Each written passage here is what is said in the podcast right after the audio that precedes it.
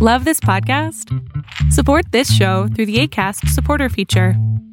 It's up to you how much you give, and there's no regular commitment. Just click the link in the show description to support now. Millions of people have lost weight with personalized plans from Noom, like Evan, who can't stand salads and still lost 50 pounds. Salads generally for most people are the easy button, right? For me, that wasn't an option. I never really was a salad guy. That's just not who I am. But Noom worked for me. Get your personalized plan today at Noom.com. Real Noom user compensated to provide their story. In 4 weeks, the typical Noom user can expect to lose 1 to 2 pounds per week. Individual results may vary. That's Not Canon Productions podcast.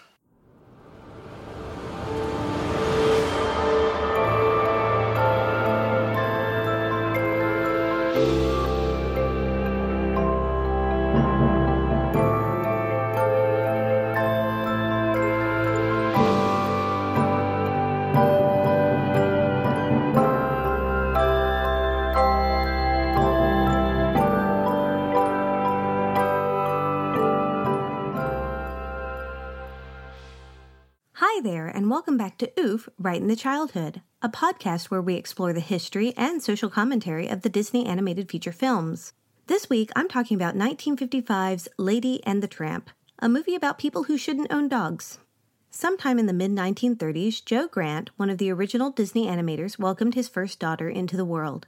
At that time, he had a brown and white English Springer Spaniel named Lady, whom Walt Disney loved. In 1937, Joe realized that Lady had started to be pushed out to the wayside after the birth of his daughter, and he began to draw storyboard sketches for shorts featuring Lady being, well, slighted by the baby. As Lady was relegated more and more to the backyard as his girls took up all of his wife's responsibilities, Joe pitched the idea of a movie featuring Lady and the antics she got up to while being ignored by the family she loved. Walt didn't like the storyline, feeling that Lady was too likable and that it simply lacked any form of conflict. The animation team even returned to the idea of these shorts in the 40s to include in a package film, but Walt turned them all down. In the original special features for Lady and the Tramp, Joe's daughter says that Walt Disney was especially close to this dog. He said he felt like her long fur looked like a dress, so the animal lover in me wants to believe he just didn't like the idea of this family shoving a dog out because they had a couple of kids, but that's pure conjecture on my part. In 1945, Cosmopolitan published a short story by Ward Greene titled Happy Dan the Cynical Dog, which Disney read and loved. Now, I don't know if Cosmo's changed a ton over the years, but I'll tell you, I wasn't expecting to find out that Walt Disney read it when I started this research journey. Anyway, Walt really enjoyed the piece, but felt that the dog in this story was too, well, cynical. He had too much conflict and came off as unlikable. So Walt Disney, in all his wisdom, thought, what if this overly likable dog with no conflicts fell in love with this unlikable dog with many conflicts? It's kind of a Homer Simpson way of looking at it, really. Why do I have 3 kids and no money instead of no kids and 3 money? Anyway, Walt thought that if they averaged these 2 dogs together, they'd get 3 conflicts and 3 likabilities, and that would be just fine. But Joe Grant wouldn't finish the movie starring his little lady. He left the story in 1949, but left his original drawings of Lady behind for reference. In 1953, they were confident enough with the storyline that they sent all of it over to Ward Greene, and he published a novelization of it that same year. See, Walt Disney wanted the American public to be familiar and invested in the story before the movie was released, so they'd be more willing to go to the theaters for it. That said, Joe Grant received absolutely no story credit when it was released. Now that they had a story, they needed a setting. I don't really know what was going on in Walt's life right then, but it seems that the early 1950s was marked by a dichotomous pull to return to his roots and simultaneously push forward. He'd started the plans for Disneyland, which pushed the studio into a place no one had ever gone, but at the same time, most of his movies in this era are marked by wanting to revere the American small town. You can especially see that in mainstream USA and Disneyland and in Lady and the Tramp. Lady and the Tramp's setting couldn't be closer to Walt's heart. See, he literally drew inspiration from his hometown. Walt and his family had moved from Chicago to Marceline, Missouri in 1906 when Walt was 5. They became farmers, and Walt met wild animals and started to draw them for the first time. So Marceline was where Walt fell in love with art, and he wanted people to see that. I invite you to use Google Street View to walk around Marceline, Missouri. You can absolutely see the plains architecture in the background of Lady and the Tramp that makes up the traditional small town that Walt idealized. There's a lot of Walt left in Marceline, including a Disney museum. But the most touching monument is that the current owners of the Disney farm built a replica of the Disney family barn, whose walls are covered in thank you messages to Walt Disney from fans. It's very touching. Once the story was finalized, the animators then had to get to work. Mary Blair created a number of fantastic watercolors for the storyboards, but they really wanted to capture what the world looked like from a dog's point of view. They built a scale model of Lady's family's house, and whenever they needed to see something from her perspective, they'd put a camera into the model. In a featurette called Lady's Pedigree, one of the current animators points out that if this were made today, they'd build a house inside a computer and use a camera inside the computer to get the points of view. So, in many ways, this shows how the Disney animators were really before their time. They changed Lady into a Cocker Spaniel instead of a Springer Spaniel and wrestled with the male dog's name. They thought of naming him Homer, Rags, and Bozo. They eventually just gave him the lascivious name Tramp, which in 1953 actually came with some concern about the censors. There was also new technology on the horizon, which Walt could never really resist. A company named Cinemascope had developed a way to show movies at a 2.55 to 1 ratio rather than the 1.33 to 1 that had been used since the silent film days, also called the Academy ratio. This Cinemascope technology also came with automatic 3-channel stereo sound building on the Fantasound technology from Disney. Walt quickly decided that Lady and the Tramp would be the first Disney movie shot in Cinemascope, but he decided that after the movie had already started being drawn, so all the backgrounds were in the Academy ratio. The animators had to go back and extend the edges of all the scenes so that they could catch up with new technology. Again, the featurette I mentioned earlier talks about the tricks they used to make this happen, like putting a tree over the seam. I'll just link the YouTube video in the show notes. Anyway, as they were preparing for Cinemascope, they found out that not all theaters were adopting the technology right away, so if they produced the film only in Cinemascope, it couldn't be shown in typical theaters, and if they produced it in the old ratio, it wouldn't be able to be shown in Cinemascope theaters. Much to Roy Disney's chagrin, Walt decided to produce two versions of the movie, one in the widescreen format and one in the Academy ratio. That means they had to reanimate some of the scenes to get all the characters in their correct places. In 1954, with the film well underway, the new television series Walt Disney's Disneyland walked viewers through the animation studios and showed animation in process. He talked about every aspect of making Lady and the Tramp and even emphasized the importance of Peggy Lee, who was voicing 4 characters and wrote 6 of the songs for the movie. It was during this presentation that Walt claimed that the original story for Lady and the Tramp came from giving his wife Lillian a chow puppy in a hat box, and that they'd collaborated with Ward Greene's Cynical Dan from there. Joe Grant's family was incensed with the implication that their Lady would get no credit. The thing is, that story became the official genesis of the Lady and the Tramp movie, and no one's ever been able to say if it's actually how Walt gave Lillian their puppy, or if he just made that up so he could claim more ownership of the story. Either way, it's a little The final film's budget is again not confirmed. It seems that, in this era at least, the Disney brothers were trying to keep their monetary information close to the chest. That said, IMDb estimates the budget was about $4 million, or $38.8 million when adjusted for inflation. When it was released, however, the reviews were mixed. Both the New York Times and Time magazine called it gooey with sentiment, but Variety and the Chicago Tribune both praised the film as delightful. The box office didn't lie, though. Box Office Mojo says the original release, remember, every early Disney film was released more than once, brought in $36.4 million, or $353.5 million today. It was also released in 1980 and 86 with box office earnings of $26.1 million and $31.1 million, respectively. It's also been rated one of the 100 greatest love stories of all time by the American Film Institute, and, eating their own words, Time rated it one of the best 25 animated films of all time in 2011. And after this short sponsor break, we'll dive into the movie and my modern impressions of it. I want to take a moment to thank my supporters on Patreon. Supporters on Patreon help me cover hosting fees and upgrade my equipment while being able to choose to promote small businesses. There are a few changes this month. As of now, all supporters starting at the Whistle While I Work level, or $1 a month, get an ad-free version of every episode one day early. Fairy godmothers like Jason and Mixie at the $5 level still get a bonus episode on the first of every month. This month, I explore Mary Poppins in depth, from Walt badgering a woman for the rights she didn't want to give to possible rape culture moments. Mary Poppins is practically perfect in every way. So come over and hear everything you didn't want to know about Mary Poppins. If you'd like to become a patron, you can search the show over at Patreon, or you can follow the link in the show notes or on my website. Today's episode is presented by State Bags. State Bags makes beautiful, well-made, inclusively cool products while using the power of business to give back and shift the narrative around social injustice. For every State Bag purchased, State hand-delivers a backpack, packed with essential tools for success to an American child in need. But their commitment goes beyond a simple material donation. State Bags has your back, and part of that commitment is making a difference in local kids' lives. To get you ready for your commute or wherever you're traveling next, State is offering my listeners 15% off their next purchase at statebags.com using the code POD. That's 15% off your next purchase using the code POD, P-O-D, at statebags.com. State Bags, they have your back.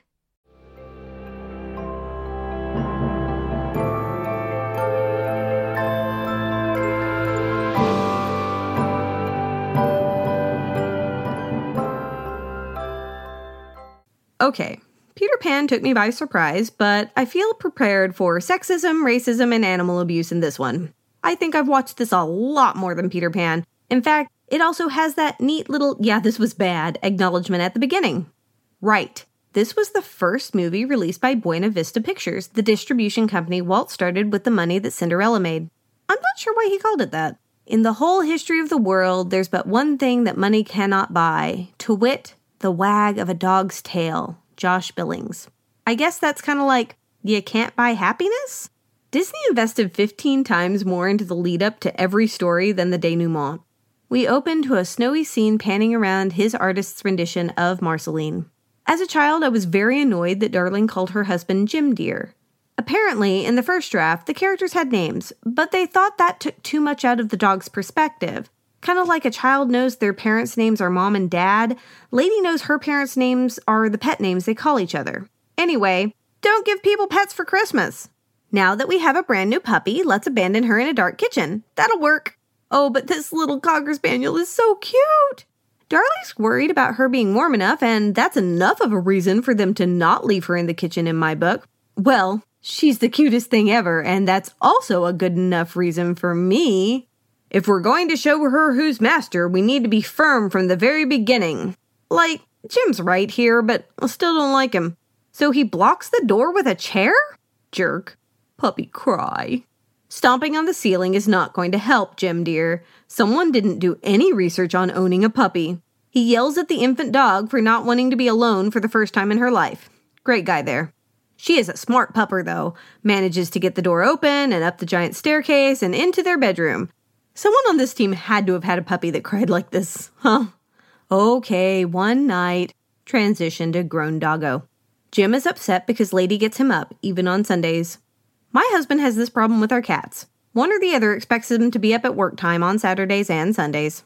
Lady's not great at the paper thing, but Jim's cool with the torn bit because it hides the terrible headline. It's been 6 months since they brought her home. I like to do the math in these movies, so... Dogs usually come home at 8 weeks nowadays, but she might have been as young as 6 weeks in the early 1900s when this takes place. We'll say she's 8 months old here. They gave that dog a saucer of coffee and a donut. That can't be good for her. Hope it fits. It's an adjustable collar, darling. Jock is my favorite character, don't you, Ken? I've recently started the new live-action version of Lady and the Tramp as well, and I'm not at all bothered that they made Jacques a Jacqueline. Lady needed more strong women to be around. I was going to use the technical term for lady dogs, but people tell me their kids listen to this podcast.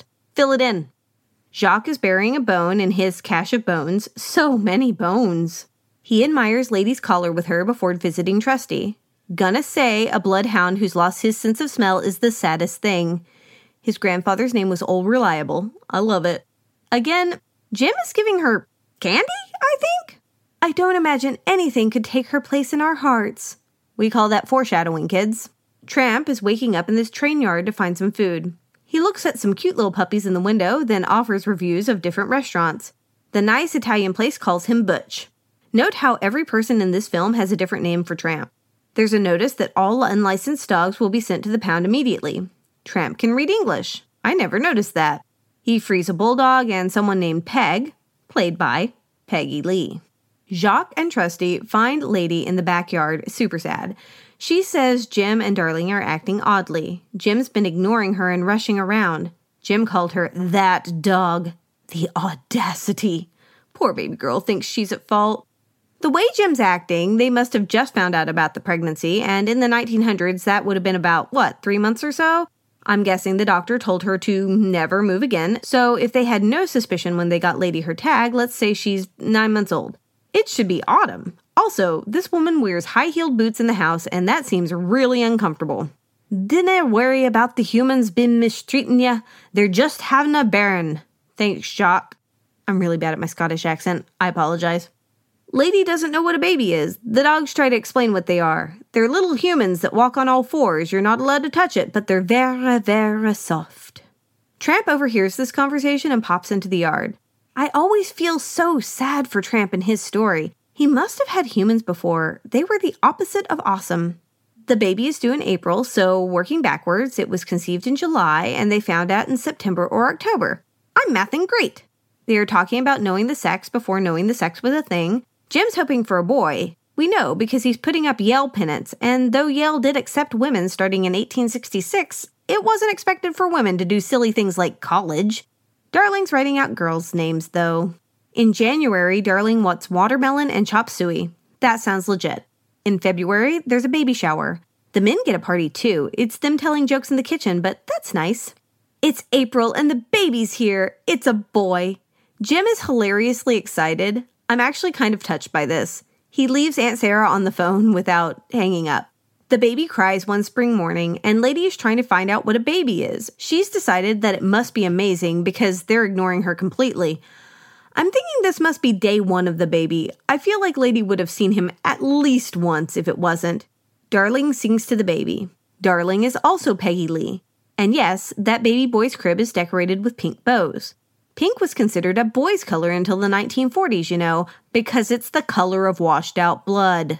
I never noticed how Lady flinches away from Jim when he reaches out to pick her up to see the baby. I feel like this is indicative of her treatment during the pregnancy. They've never seen her being struck, but dogs that have never been hit don't act that way. Oof, right in the childhood. Lady's happy to see the sleepy baby, and she gets pets. Beautiful family. Now they're packing to go. The baby's moved to a crib, which means he's probably about 4 months old. Lady stops them on the stairs because she's protective of her baby. It's Aunt Sarah, the only human with a face. I remember she's the worst from when I was a kid. She was in Joe Grant's original stories, but she was a mother-in-law in the originals. They didn't tell the aunt that there's a family dog that's welcome with the baby, or she didn't care. Maybe both. Oh, yes. This song. I hate to admit it, but I absolutely loved We Are Siamese when I was a kid. And when I realized it was super racist, it made me really sad because I loved this scene so much. Why are all of my childhood memories steeped in racism? Oh, right. Cy and Am are the last two voices that Peggy Lee voiced. That's right, she's both of them on two tracks. Technology. They're going after an angelfish in a fishbowl. Someone get that sucker a saltwater aquarium. Then they're going after the baby. Lady freaks out. And of course, Aunt Sarah is unaware that her poor little angels are terrors. I think this woman contributed to me not liking cats for a long time in my life. I've obviously gotten over that. She got the dog a muzzle. That was that. The dog chased cats it had never seen and bada bing, muzzle. I'd run away too. Poor baby girl. Lady gets her leash caught on cans and then gets chased by mean old dogs. Tramp to the rescue! There's this incredibly vicious dogfight in which somehow there's no blood. They even knock over a barrel of cabbages. It always bugged me that he called her Pidge. Something about the nicknames in this movie really rubbed me the wrong way as a kid. They go to the zoo, and Lady can read English too. Tramp tricks the cops into believing he belongs to a man who speaks several languages, then sneaks into the zoo while they fight. They're looking for an animal to get the muzzle off. Tramp is so smart. Apes wouldn't understand, too closely related to humans. Alligators are a bad idea. Maybe he's not so smart. Now we get to the beaver. This is the first depiction of a beaver I remember seeing. I've still never seen a real live one. There's a colony that lives near us, but my husband won't take me to be their friend. Incidentally, the beaver's whistle is an actual whistle being held at the bottom lip of the voice actor. Every time he was supposed to say an S sound, he just blew lightly into the whistle. Tramp tricks the beaver into taking the muzzle off. Note how this beaver is felling trees across a fence. Not great. The log puller works swell, though. I can't do that whistle. Tramp has a different family every night. He just doesn't live with any of them. He knows what they cook for dinner each night, and he chooses a home based on that. There was a time that people just fed dogs anything, huh? Now we're checking our animal food labels as closely as our own. Better for them, though. The most iconic scene is here. Walt hated the idea of the spaghetti scene. He thought dogs eating spaghetti wouldn't play off as romantic. Frank Thomas persisted, doing a test animation to show what he was thinking. Ivan Earle then painted about 50 two-inch square storyboards to show all of the scenes that Lady and Tramp would see during Bella Notte. So this is one of those implied adult moments that Disney is really good at. In Lady's Pedigree, the animators outright say that the doggos totally got it on during that night, and really, the math plays out in the end. We'll get there. Okay, Lady is the best. Yep, that world looks amazing, but I have a baby to protect. Tramp tries to entice her by teaching her to chase chickens. In this movie, I am Lady and my husband is Tramp. He's always trying to get me to be a little less uptight and have some more fun. Fun takes a real quick turn when the farmer has a shotgun. This is living, Pidge! Is it? I feel you, girl. Lady gets caught by the dog catcher, though. Oh no, off to the pound! So the Pound Dogs are voiced by a group called the Mellow Men, who were really popular starting in the 40s. The dachshund is trying to dig them out. This is possibly the most depressing scene ever drawn, and I've seen Dumbo. But now we have Peg. One of my favorite bits of the documentary I keep referencing was that Eric Larson's Mormon church found Peggy way too sexy. They were very upset that he was part of this. Ah yes, a child's first introduction to a kill shelter. Lovely. Peg's gonna make us forget that they just sent a dog to his death by singing a happy song about how cool the Tramp is, you know, after they tell Lady about how many other girls he's been with. Poor Lady. They discuss how Tramp loves them and leaves them, but when he finally falls in love, the cops will get him and toss him in the pound. Lady's left to think about this as they take her back home. Jacques and Trusty come to visit Lady, who has been relegated to the doghouse, on a chain. Now, something I've never noticed is that as they walk up, Trusty says, I've never even considered matrimony. Okay, so, do these dogs know she's pregnant and they're about to do a shotgun wedding to take care of her puppies? Eesh. Lady's embarrassed about being in the pound. Oh, it seems that they're going to marry her and take her away from here. Tramp brings her a bone to apologize. They won't speak to him. She confronts him about his girlfriends and then cries like every girl who's ever broken up with a man who's not good enough for her. Big Rat is back. As a kid, I didn't understand the significance of this rat, and I'm still not 100% sure what we're afraid it's going to do to the baby. Just disease in general? Lady goes after the rat in a terrifying scene. Aunt Sarah is pissed off that she's barking as the rat goes into the nursery. She tells Tramp to go after the rat, and he does. There's a real heart-pounding fight between Tramp and the rat. Lady breaks free of her chain and comes to help. Okay, but seriously, was the rat gonna eat the baby? The nursery is destroyed. Lady's comforting the baby, and Aunt Sarah is still a terrible person. She locks Tramp in a closet and completely ignores Lady and locks her in the basement. She calls the dog catcher, which is taking Tramp away as Jim and Darling arrive. They're just prepared to kill Tramp right away. Winners. All of them. Jim and Darling will listen to their Lady. They know she wants to protect the baby. So Jacques and Trusty go after the carriage. Trusty's going to find this scent if it's the last thing he smells, and they're going to scare the carriage horses. This is a very bad idea. And the carriage ran over Trusty. So sad. Apparently, in the first draft, Trusty was supposed to die, but Peggy Lee wouldn't allow them to kill him. She threatened to walk out on the project if they made children cry, and she wasn't an easy one to replace. It's Christmas. This is about 3 months after the carriage incident. You know how I know? Because dogs gestate for 63 days, and those puppies have their eyes open. So Tramp now has a collar. Scotty's in a tartan sweater.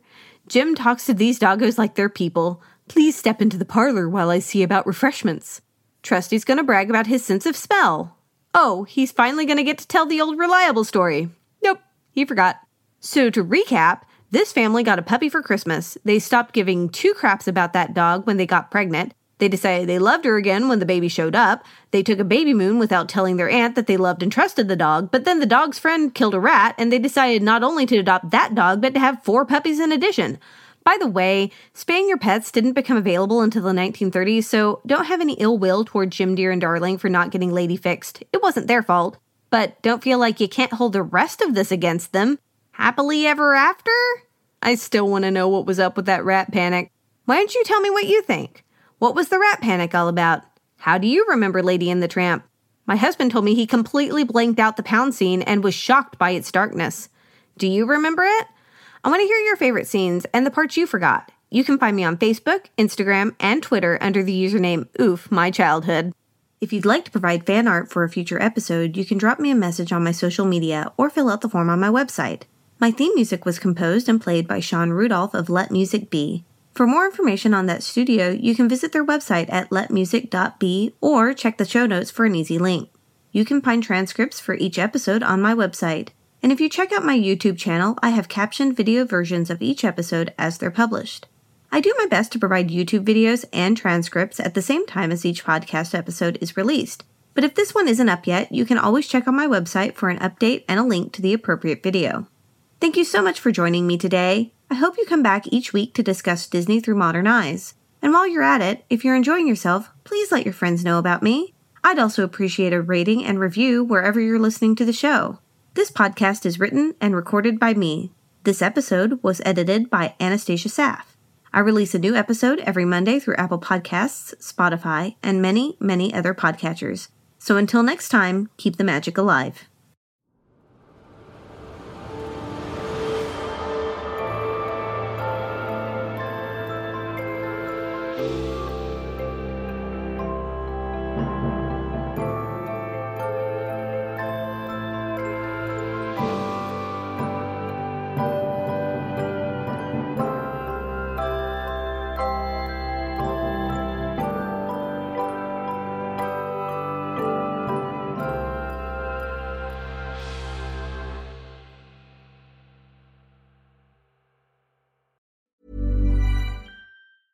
Planning for your next trip? Elevate your travel style with Quince. Quince has all the jet-setting essentials you'll want for your next getaway, like European linen, premium luggage options, buttery soft Italian leather bags, and so much more. And it's all priced at 50 to 80% less than similar brands. Plus, Quince only works with factories that use safe and ethical manufacturing practices.